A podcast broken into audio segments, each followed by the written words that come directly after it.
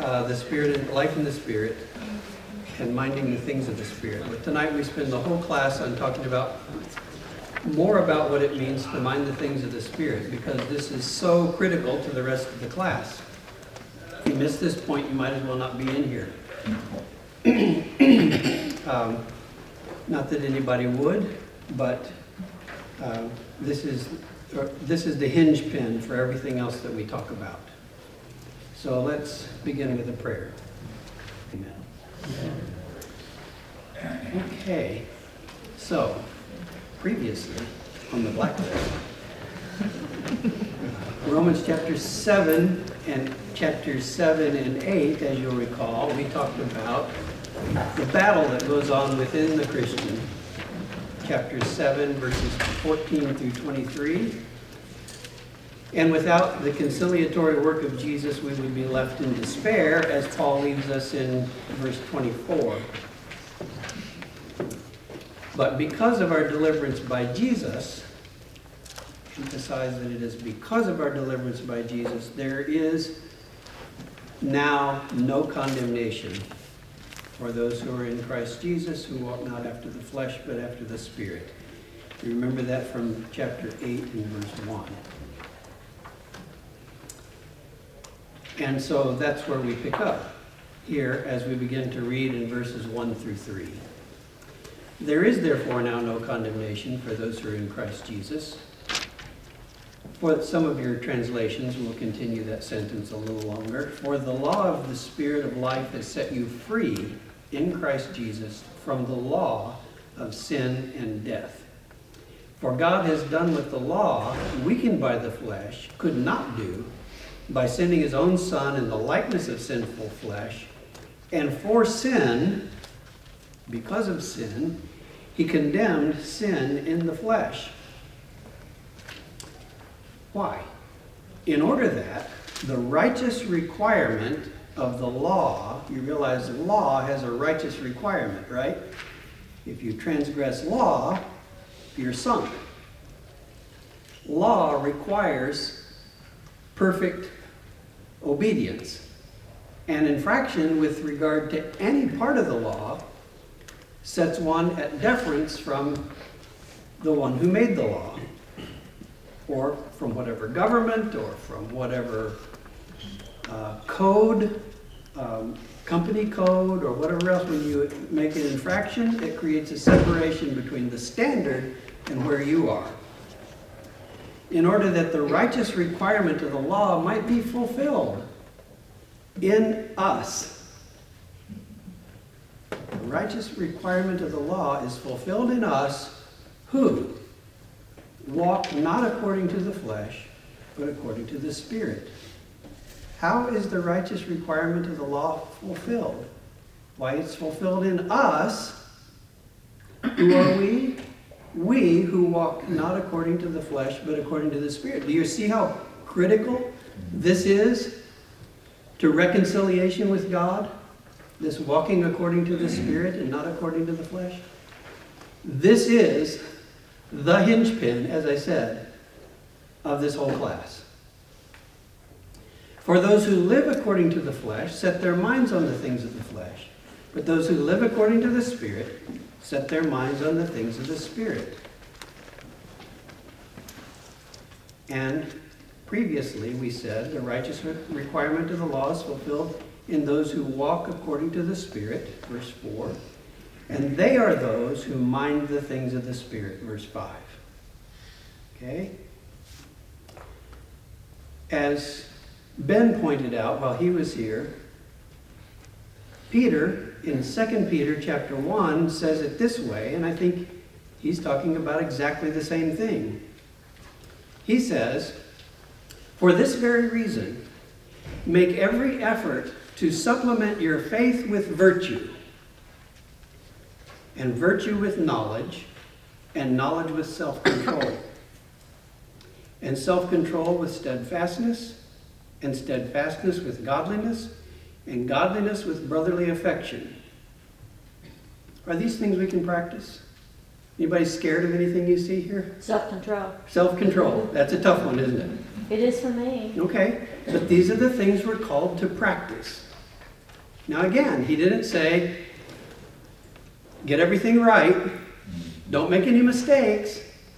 He said, make every effort to supplement faith with, vir- faith with virtue, knowledge, self control, steadfastness, godliness, brotherly affection, and love. For if these qualities are yours and are increasing, I think this is key. Some translations say, and abound. They keep you from being ineffective or unfruitful. So, what's the enemy here? Ineffectiveness and unfruitfulness. Aren't we so? Uh, uh, isn't that the way Jesus said we would know those who are right by the fruits that they bear? So the enemy here is unfruitfulness. What happens if you're not fruitful? Well, the vine dresser prunes off that which is unfruitful and casts it into the fire. So this is perfectly consistent with the teaching of Jesus. The enemy is ineffectiveness and unfruitfulness. And how do you become ineffective and unfruitful? When you don't give attention to these things. It doesn't say that if you don't have them all mastered perfectly, I mean, who can master these perfectly? Who can master brotherly love perfectly? Who can be perfectly steadfast or perfectly self-controlled. Anybody? Raise your hand. Debbie's not alone, is she? All right? Self-control is a tough one. All right? How do you get there? Well, you start with faith. You add to your faith virtue. It says virtue here. This is a kind of a Greek concept for excellence in what you're designed for. So, a virtuous pocket knife is one that's sharp and sturdy. Okay? And so they would apply the word virtuous to a pocket knife if the pocket knife did what it was supposed to do, the way it was supposed to do it. Okay? We're Christians. So if we're virtuous, it's because we're doing what we're supposed to do the way we're supposed to do it. Anybody perfect, perfected that yet? No. And he doesn't require that. He's not saying that. God never gives us, give, gives us excuses for sinning, and he doesn't ever say sinning is okay. He sets the standard very high and what makes up the difference between where I am and where I want to be, where I'm striving to be? Grace and mercy. Grace. Grace and mercy. And justification by faith. It's a faith that you have that drives you toward that perfection that will gain you grace and mercy. For if these qualities are yours and increasing, they keep you from being ineffective or unfruitful in the knowledge of our Lord Jesus Christ. I'm skipping a verse now. Therefore, brothers, be all the more diligent to confirm your calling and election. Confirm your calling and election. Remember the, how uneasy we were when we were talking about trying to live according to perfection and not even knowing what perfection was and not quite being able to get there and being afraid that we're in and out of our relationship with God and how terrifying that is? Look what he says here. He's given us some confidence in all this. He says, confirm your calling and election, for if you practice these qualities, you will never fall. Now, isn't that comforting? To know that if you focus your mind on these things and practice them, and if they're increasing in you, you will never fall. Isn't that so different from the terrifying picture we laid out the last time? For in this way, there will be richly provided for you an entrance into the eternal kingdom of our Lord and Savior Jesus Christ. In which way? In practicing these things. Is that any different from minding the things of the Spirit? I see, I think Peter's teaching exactly the same thing that Paul taught in Romans chapter 8. I think that's what this is all about. And, I, and this is not rare teaching in the scripture. James teaches the same thing in James chapter 3. Um, you can go to any book in the New Testament and find this same emphasis on development of moral character, knowing that we're not ever going to attain to the perfect picture of Christ, but that by grace and by what the work that Jesus did on the cross and by our persistence in trying to develop this and maintain this relationship with God, we will never fall.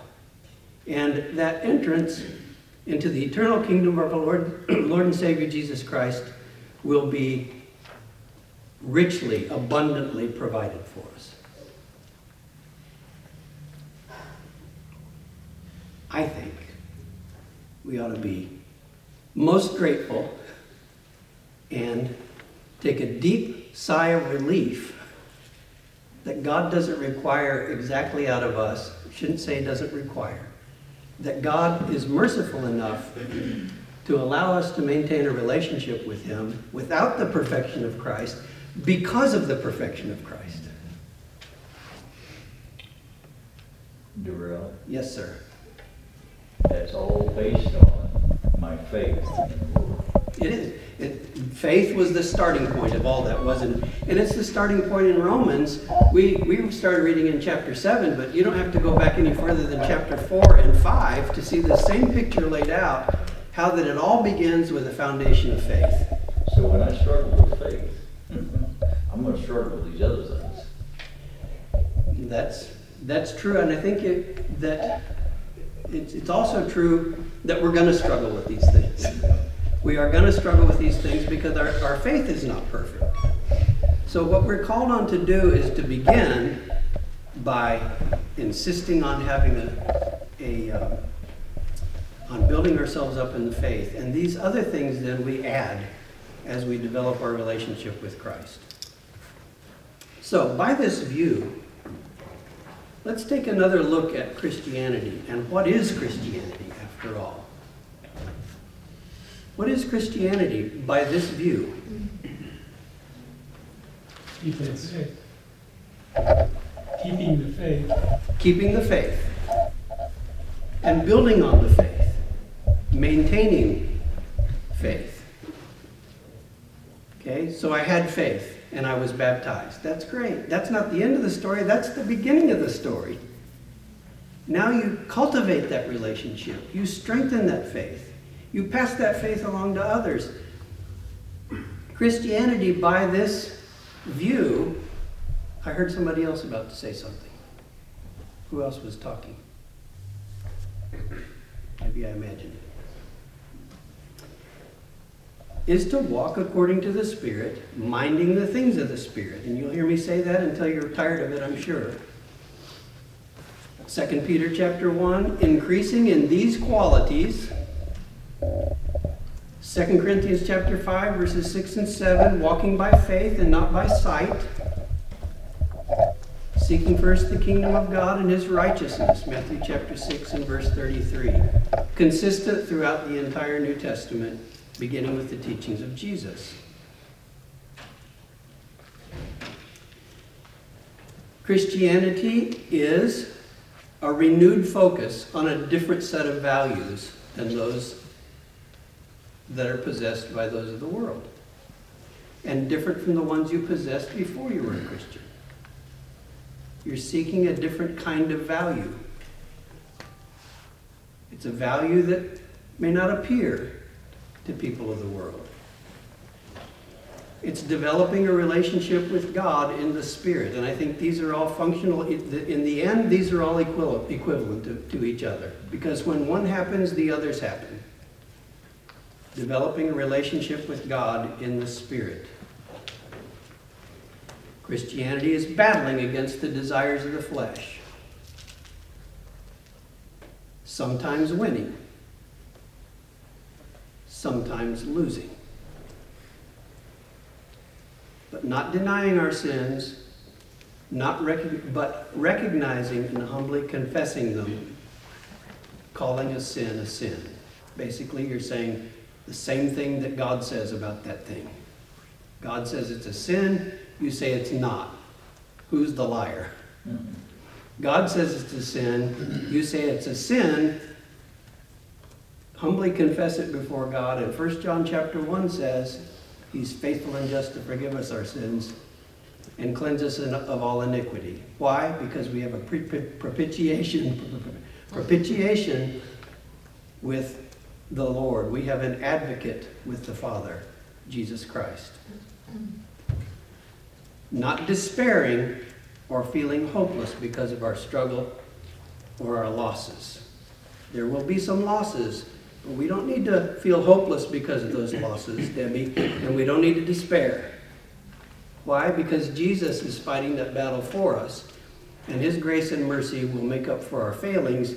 Your job is to focus on your faith and to build these virtues, build on these virtues, and your relationship with God that's before you. So keep your eyes ahead. Keep your eyes focused on Jesus. Keep your eyes focused on moving ahead, and an entrance into the eternal kingdom will be abundantly provided for you. Jay. I think there's a, there's a foundational point here that uh, we often miss. We talk about the faith versus our faith. And I think we confuse those. Yes, I think you're right. We're not, we're not, uh, my faith needs to be in the Lord. And as I have my faith in Him, and as I seek Him, I learn these things that are foundational for living in Christ. But when I look at the faith, that I have to keep the faith, that's where we stumble. Okay. Yeah, so there is the, there are these two senses in which the word faith is used in the New Testament. Um, Jude um, speaks of contending earnestly for the faith once delivered unto the saints. He's talking about a body of belief, right? He's talking about a belief system that was delivered by the apostles through the Holy Spirit. That's what we're to defend. But when we're talking about my faith, we're talking about something different, aren't we? We're not talking about this body of belief anymore. We're talking about a personal relationship between me and Jesus Christ that's based upon my belief is an element of faith, but biblically described, it's belief in God and trust, implicit trust that goes with that, that causes us to act differently than we would otherwise have acted. Hebrews chapter 11, how do you know that all those people had faith? Because one by one he says, this one had faith. How do you know he had faith? By what he did. Noah, the faith of Noah. Noah, by faith, built an ark. Abraham, by faith, left his country.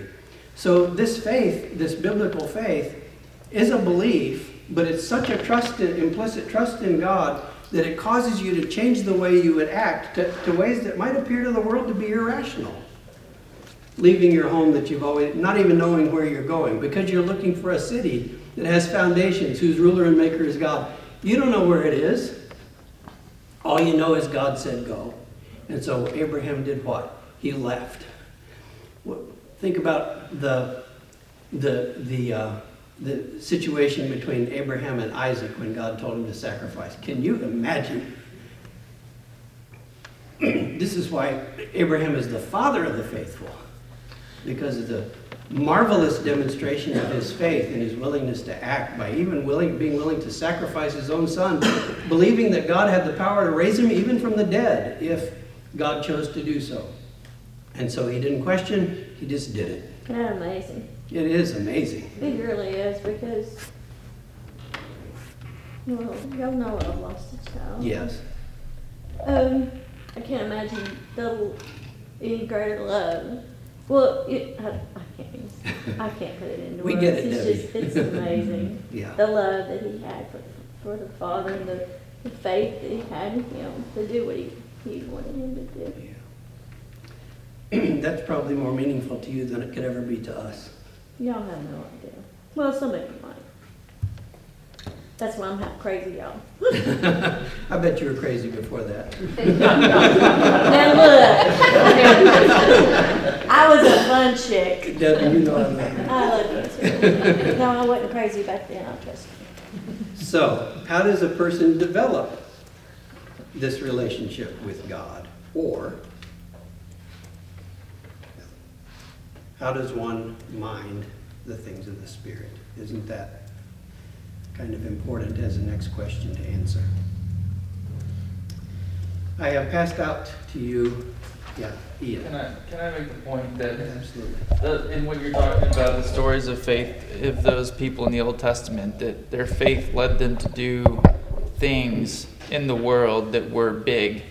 Um, and uh, it, it I kind of wrestle with this because I don't think that some that faith necessarily means you're going to be somebody important or great or something like that. But uh, it meant taking real actions. And uh, like I've heard, you know, you some of you have probably heard this. i you hear someone say, "Oh, so and so is a faithful Christian. He's at church every Sunday," and they probably were Israelites back in the day who were at the temple every time they were supposed to be at the temple, or they were at the synagogues every time they were supposed to be at the synagogues. But the people of faith, David loved being in the temple, but the actions that we remember David for look quite different than that. And uh, I don't know, it's just something I think about and wrestle with that what faith actually looks like, what it's supposed to look like, is probably different for each person. But it is action, it's supposed to look like action. Which makes it really wonderful that we have the examples of the failures of people like David and Abraham, because what that says to us is that people of great faith sometimes struggle with things and sometimes they fail. And it's those failures that allow us to connect with them and realize, you know, we're not all that different from them. And Ian says faith does not necessarily mean you're going to do something great. On the other hand, what faith with a little bit of courage will do is, is it will enable you to do outsized things that you never thought you could do. Uh, so don't sell yourself short. Just because you seem to live a, uh, a rather mundane life, uh, you, you live your life in the background, faith has the ability to do remarkable uh, inexplicable things in ordinary people. And that's one of the great lessons from the Old Testament as well. You, you find that God always chooses the underdog. God always chooses the people who don't seem to be anything. David himself being one of those, the, the least of it in his father's house. The, the Gideon and his 300. I mean, just example after example after example of how people that would not otherwise draw your attention, through faith and their connection with God, were brought about extraordinary things. Um, so, as I say, don't sell yourself short. It is with cultivation of faith, we might surprise ourselves just what could be accomplished by the people in this room. So, wow, it doesn't mean that you failed just because you're not somebody famous. You're not Abraham, as I've said before, but you're not not Abraham because you're the child of Abraham and you have great potentialities through faith enacted with a little courage. Um, so, how do we do that? As I was saying, I handed out a two handouts. These are things that are often referred to as the spiritual disciplines. Um, and these are somebody else's, somebody else's list that I've modified. And it's nothing magical. You can find a hundred lists on the internet. I found a couple in it that I liked, and this is the one that I liked the best after I got done modifying it. You might find one that on the internet you like even better. You might have one of your own that you prefer over anything you'll hear here. But there are certain things that all of these lists will have in common. Um, this one's divided into two parts. The first one are, is the first part are disciplines of abstinence. And I think you'll understand quickly what I mean. The first one is solitude, so you're abstaining from interaction with other people for a period of time. And if you, uh, some of these you, you might say, well, is that really a biblical concept? So I put one scripture in a case where that might be where it might come into question whether this is biblical or not. I put one biblical example. Not that I couldn't have put 10 others for any one of these. But I put one biblical example to show you how the Bible might apply this particular discipline, where it might come from, how it might be connected back to Scripture. And if I saw on the list one that I had a really hard time connecting back to Scripture, I said, I'll just take that one out. Um, so these are all ones that I think connect solidly to Scripture. Sometimes you need to go to your mountain apart, like Jesus did. So you can commune with the Father, like Elijah did. Remember that one? Elijah in the cave?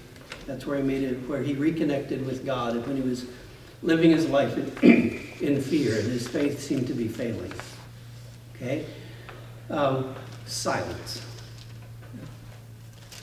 Be still and know that I'm God. Understand how that could improve your connection back to God? People go off to, it in solitude. See, all these are connected solitude and silence. You go off in solitude, you don't have a lot of people to talk to. I talk to myself, but um, so those two go together. Fasting. Esther, remember the story there? She called on her maidens, and they called a fast on the behalf of the children of Israel for their deliverance from imminent existential danger.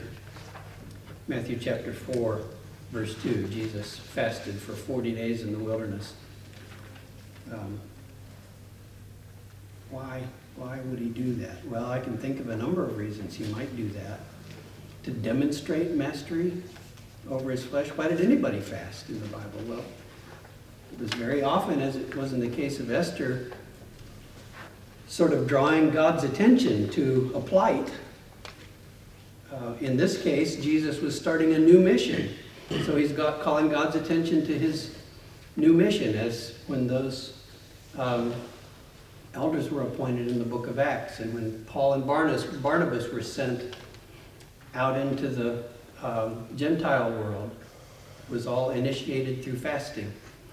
So there might be any number of reasons why this might be beneficial, but I tell you, people who fast will be very quick to tell you that it really does connect you to God in a way that's almost inexplicable. Yeah, Um, we don't do that much.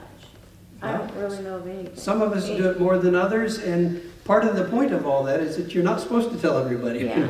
when you're fasting. Yeah. So you may be surrounded by a number of people who actually fast quite a bit and you would never know it. That's hopefully the way that that would be.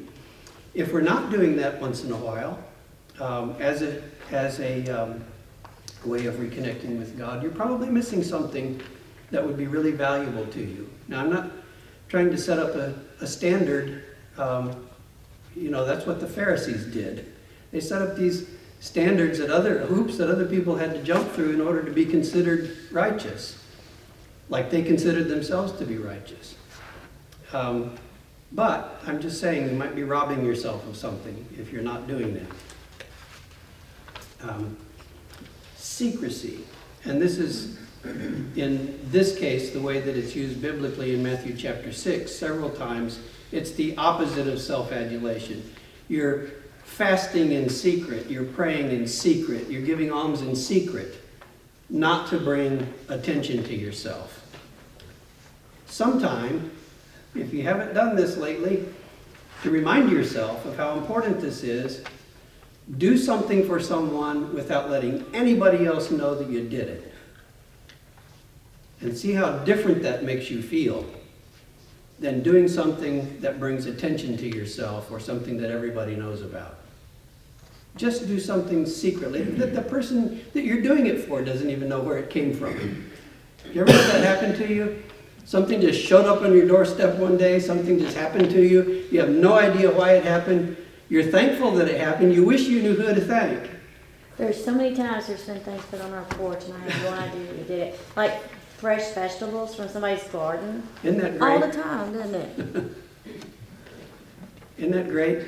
And you, you wish you could thank somebody for it, but that person is doing it not so that they, so that they'll be extolled, but so that God will be glorified. And so you'll have a gift. You'll be blessed by it. Submission. Romans 13, Titus chapter 3, verse 1, about submitting um, where it's appropriate. Uh, Ephesians chapter 5 talks about submitting to one another. And it gives a specific example of that with the relationship between the husband and wife. Wives submit to the husband, husbands love the wives. Um, so, again, this is something that you're depriving yourself of, which in this case is control, and yielding to someone else so that you will gain a spiritual benefit from it. Is there any spiritual benefit in submitting to someone else? Hard to see sometimes, especially when we're proud. But there is some spiritual benefit to yielding to someone else, even when it's not necessary. The others I call disciplines of engagement. And they include Bible reading and meditation. I can't talk about one of these without talking about the other. I don't just like to think of reading the Bible in isolation because so much is implied by reading the Bible, right?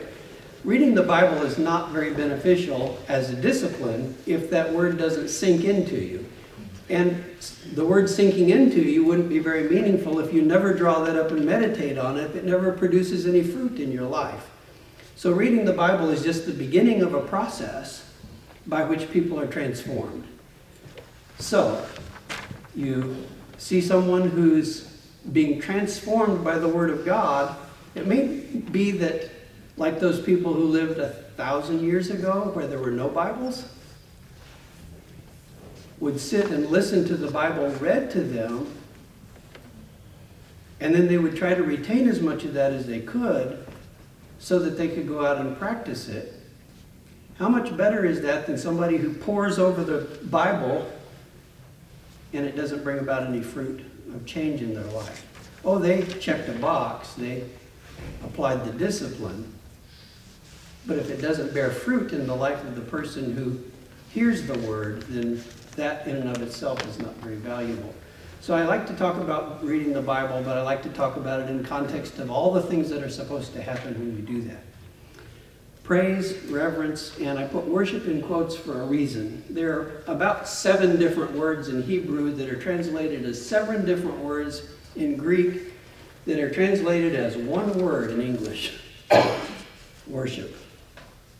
So that means a range of things, depending on what word is being used, the context that it's being used in, and uh, what it's supposed to produce in us. Uh, I gave a lesson one time, some years ago, about, about worship, and it was centered in uh, Genesis chapter 28, the servant of Abraham, who several times during the course of this story comes to a greater knowledge or appreciation of who God is, and as a result, he's called to fall. He's called. It, it causes him to fall on his face and worship God. That's the the sense of the most common word that's used for worship. It's prostration, literally. It doesn't have to be prostration of the whole body. It can be just prostration of the heart. You can worship in a way that's not visible to anybody else, but the idea is still basically the same. I realize now that God is different than what I thought He was. God is bigger than I thought He was. God is stronger than I thought He was. And the result of that is I fall on my face. That's worship. Okay? There are other words for worship in the New Testament. One has more to do with temple worship. Different word in Hebrew, different word in Greek, different idea altogether. And it has to do with the sort of menial service that's done by the priests at the altar when they're attending to the altar and you bring a sacrifice in, sacrifice in, you're a worshiper because you brought the sacrifice in. But see, that's very different from the falling on your face kind of worship, isn't it? Then there's another kind of worship that's basically adoration. Uh, Lydia was a worshiper of God. Okay? Lydia was someone who adored God. Lydia was someone who was deeply changed by God. That's that idea of worship. So lots of different things. And there are some of these things that you can that you can practice as a discipline. Probably not the first one so much. I mean, how do you how do you bottle that up and sell it, right? this idea of falling on your face. You don't just go in your closet and fall on your face uh, three times a day and call that worship. No, that's that becomes something different. That kind of worship is, is something that's completely motivated by an upwelling from the heart. But there are th- things that we can call worship praise, reverence, these sorts of things can be practiced, and we should practice them. Because it enriches our relationship to God when we adore Him and when we tell him how much we adore him. We think about how, how wonderful and how marvelous he is. That, that's what changes us. That's the discipline that changes us. Of course, you can't have a list like this without talking about prayer. I think it's helpful to talk about interpersonal engagement. And the scripture that I mentioned here is confessing your sins one to another. You can't do that. You don't just walk up to people and start confessing your sins to them, unless you're a kook. um, I'm teasing about that. But really, if you're going to bare your soul to somebody, it's going to be somebody that you have a connection with, it's somebody you know, it's somebody you trust enough to make yourself vulnerable to them. And so there's something here for everybody. It's something for the person who needs to trust in other people, and there's something for the person who needs to be trustworthy, who needs not to be judgmental and looking to point the finger at someone else, because who's going to confess their sins to anybody like that, right? So we need to be the kind of people that people can come to, and we need to be the kind of people that go to them and are willing to engage them on that level. That's just one example of the ways that engaging with other Christians at a heart level can help to strengthen us in the spirit. Personal reflection and mindfulness. Uh, not all that different from the reading, meditation, letting the word soak into your heart and changing your perspective. Personal reflection comes from understanding your relationship with God, comparing yourself to where you are in that relationship and wanting to improve. And you, don't, you can't do that unless you spend some time thinking about it. You can't just amble your way through life doing the things of the flesh without ever really taking time to consider your relationship with God. And that's best done in light of solitude and um, quietness, right? those are the sorts of things that help us to be mindful and to reflect, to be introspective. And finally, service. Matthew chapter 5, verse 16. Come to see this part of the Sermon on the Mount as talking about the primary um, goal of this part of the Sermon on the Mount is transformation. When Jesus says, You are the salt of the earth. And if the salt has lost its flavor, Wherewith shall it, I think he's talking about the food, be salted, made salty. How can, how can the food taste like salt if the salt has lost its flavor? We are the flavor of God in the world. We're the flavor of God in the world. We're the ones that bring flavor to it. What flavor the flavor that connects us back to the Father. People will recognize the glory of God through the things that we do. And he goes on to say, You're the city that's set on a hill. Um, and I won't spend much more time on, on that. You get the picture. Jerusalem was a city set up on a hill. They should have been a light to all the communities around them. They should have been the ones that everybody looked to to see the glory of God. They failed in that. Jesus said, You're the light of the world, you're the salt of the earth, and by your good works, he goes on to use the word, the, the phrase, and I put that in quotes because that's what he says in Matthew chapter 5, 16. So that others may see your good works and glorify your Father in heaven. He's talking about serving other people. the, way you're the way that you're salt and light to the rest of the community around you is because you serve them. And people see your service to them and they say, Wow, I want some of that. Where do you get that? Connects it back to God. People see your good works, glorify your God, Father which is in heaven. You, you see, are the salt of the earth. You are the light of the world.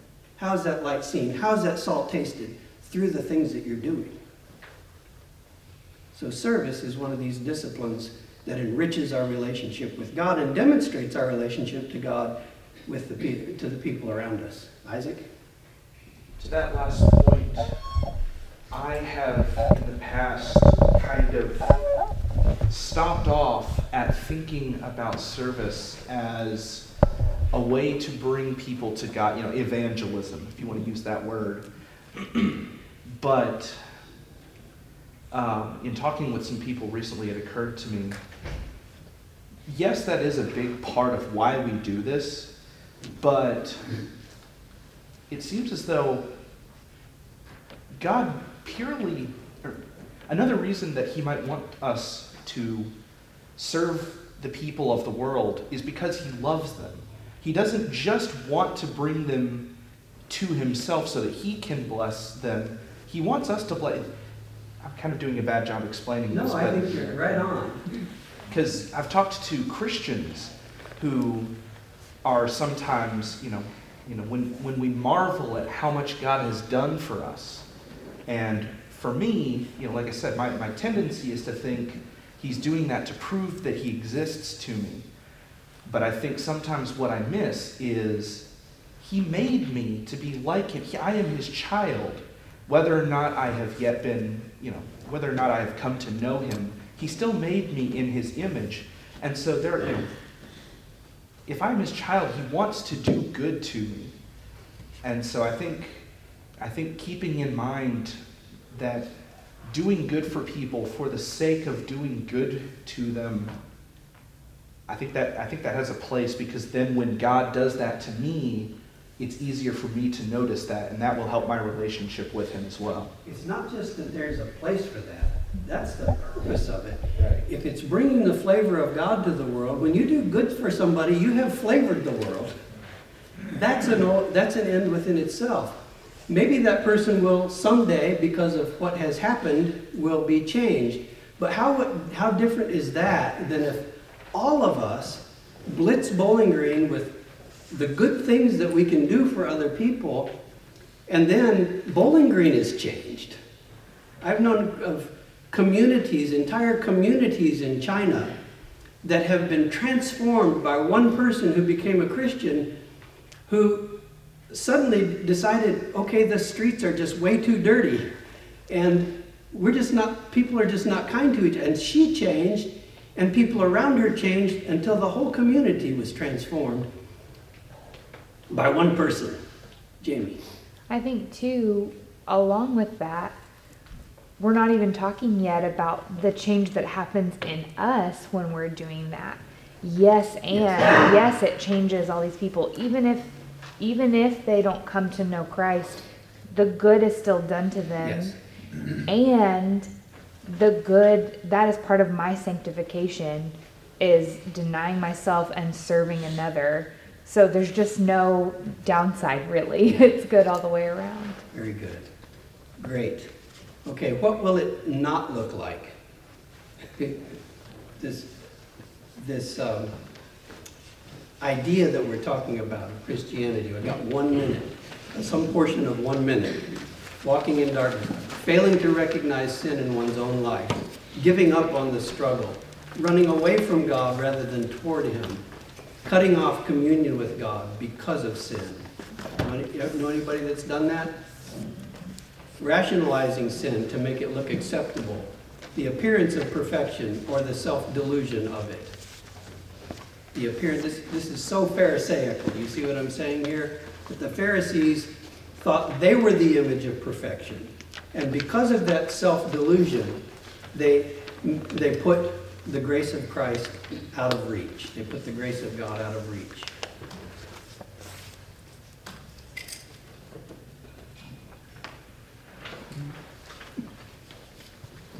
We're 15 seconds overtime, haven't heard the bell yet.